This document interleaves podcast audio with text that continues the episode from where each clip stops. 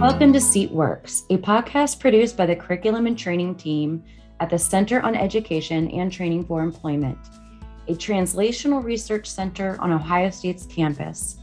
We work where research meets reality. I'm your host, Farah Allen, a program coordinator at the center.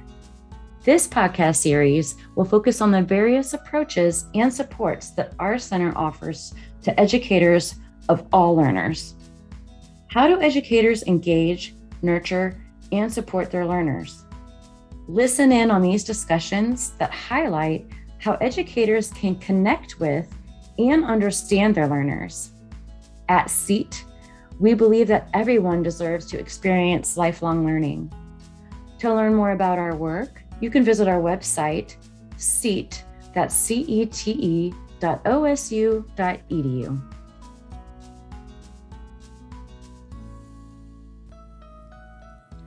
Nationally, there are 65,000 educators in more than 2,000 local programs working with adult learners to provide numeracy and literacy skills, digital literacy skills, and workforce readiness. Right now, over 40 million adults in the U.S. cannot read above a third grade level, and nearly 60 million cannot do fourth grade math. In addition, there are 28 million adults who lack basic digital skills, and yet most of them are using computers every single day. Projections forecast that in just five years, nearly 80% of all job openings will require more than a high school diploma. Adult education programs are needed to provide a significant opportunity to bridge the workforce supply and demand gap, helping to ensure that adult education students have opportunities for academic and career success helps them and their communities improve. At CETE, we've been involved in adult education for nearly 25 years. The Ohio Aspire Professional Development Network is a long standing project at our center, providing resources, professional development, and technical assistance to practitioners of adult basic education, literacy education, and English language learning. Adrienne Boggs, a program manager at our center, joins me as our guest in this episode. Bringing more than 15 years of experience in adult education, she has firsthand experience from working at a career center, which empowered her to make an impact on a much larger scale. Adrienne serves as the president of the Ohio Association for Adult and Continuing Education, or OACE, and is also co lead of the Aspire Professional Development Network team at Ohio State. In this episode, Adrienne discusses how her work of creating training and resources to support educators ultimately serves adult learners. Hi, Adrienne. We're glad to have you join us on CETEWorks Hi. today. You're with us today to talk about how meaningful the adult education space is, and probably more important in today's market. Can you start us off by leaning into the meaning of adult education and the importance of educators understanding what their learners need and how they learn best? Sure, Farah. Thanks for having me. You know, so even though I'm no longer in the classroom providing direct services, I still see myself as an adult educator working with and through our adult education providers to serve the students in Ohio. I feel the need to preface our conversation with that because I often speak about the students as though I'm still in the classroom with them. Adult education is going to take many forms, but through my lens, I'm looking at those adults who didn't finish high school, those adults who need to refresh their skills, maybe to return to a post secondary education or training program. You know, those in corrections, those maybe who aren't native English speakers and want to learn English. Ultimately, our students are coming to our classrooms because they want to improve their lives. You know, for a whole host of reasons, a lot of our students are coming to us with barriers, maybe sometimes past traumas, and those have had a negative impact on their learning and personal growth. You know, it's so critically important that when a student first steps into the program, be it for an orientation or just to get more information, that we begin establishing rapport and demonstrating that This is a safe learning environment. And by safe, I don't just mean physically, but emotionally, because it takes so much courage for them to take those first steps towards change. I appreciate that insight. I think it helps our listeners to understand why CETE plays such an important role in the adult education space. Can you share with us how your work at the center directly connects to adult education and how you got involved in it? well, like a lot of other folks, I stumbled into the adult education world by accident. And I was working at a career center, and then I just fell in love with the work and the people. You know, throughout my career, I've been in service to people. I left the classroom so I can make an impact on a larger scale. So, working here at CETE and then working with programs all over the state. But for me, I have to stay connected to the people we serve.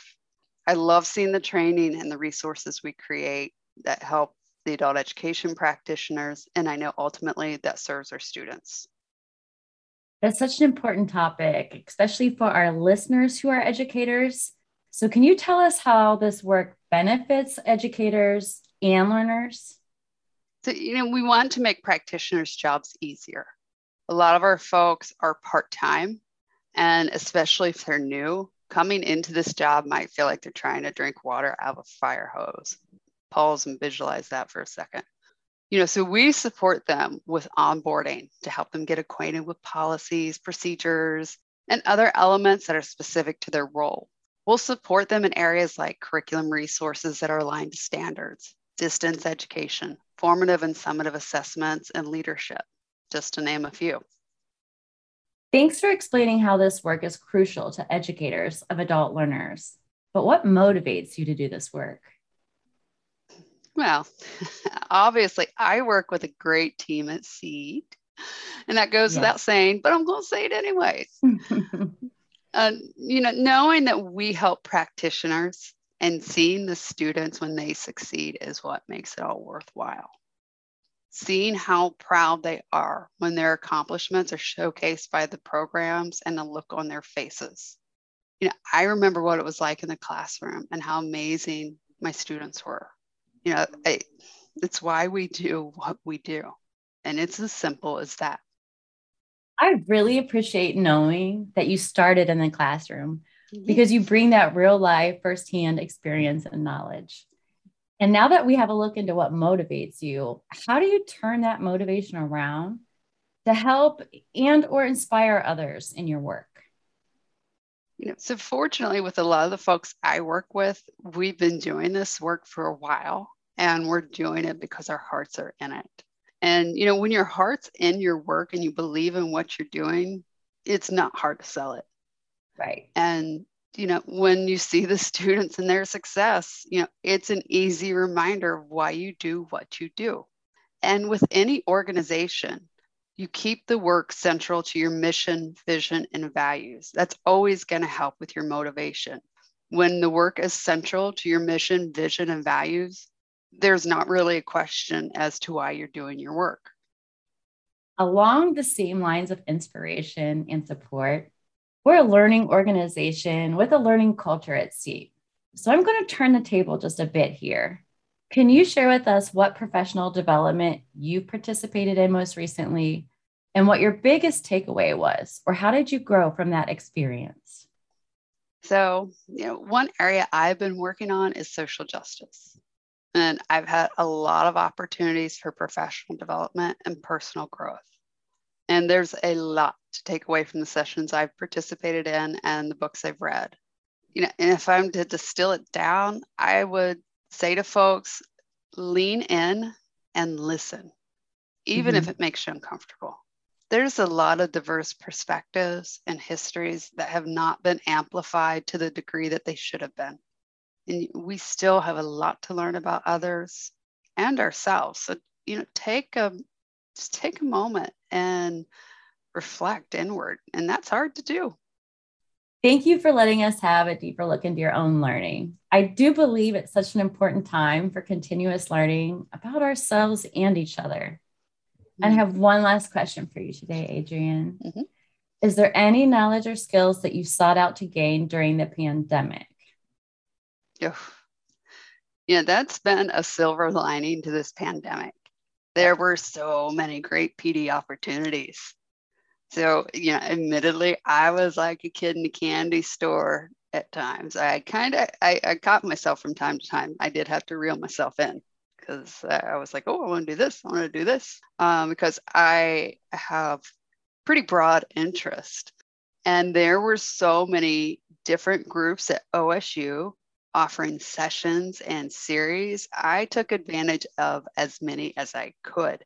It was fantastic. Um, and I also took time to delve deeper into mental health, wellness, and trauma.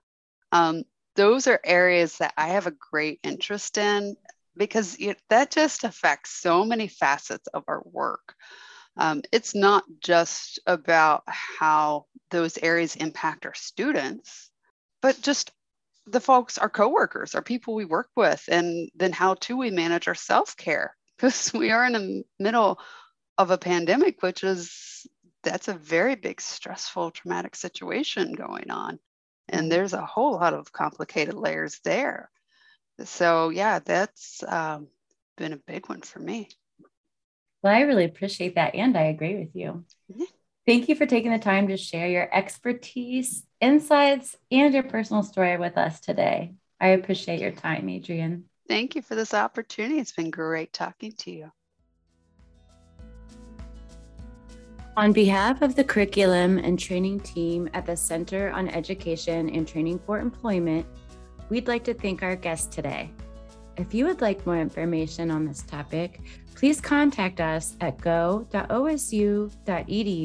forward slash Ohio State for work.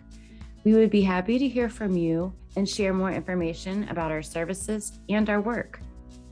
Follow us on Twitter at Ohio State for Work. See our description for details. Thank you for listening to CETE Works. We hope you enjoyed this episode. Be well and bye for now.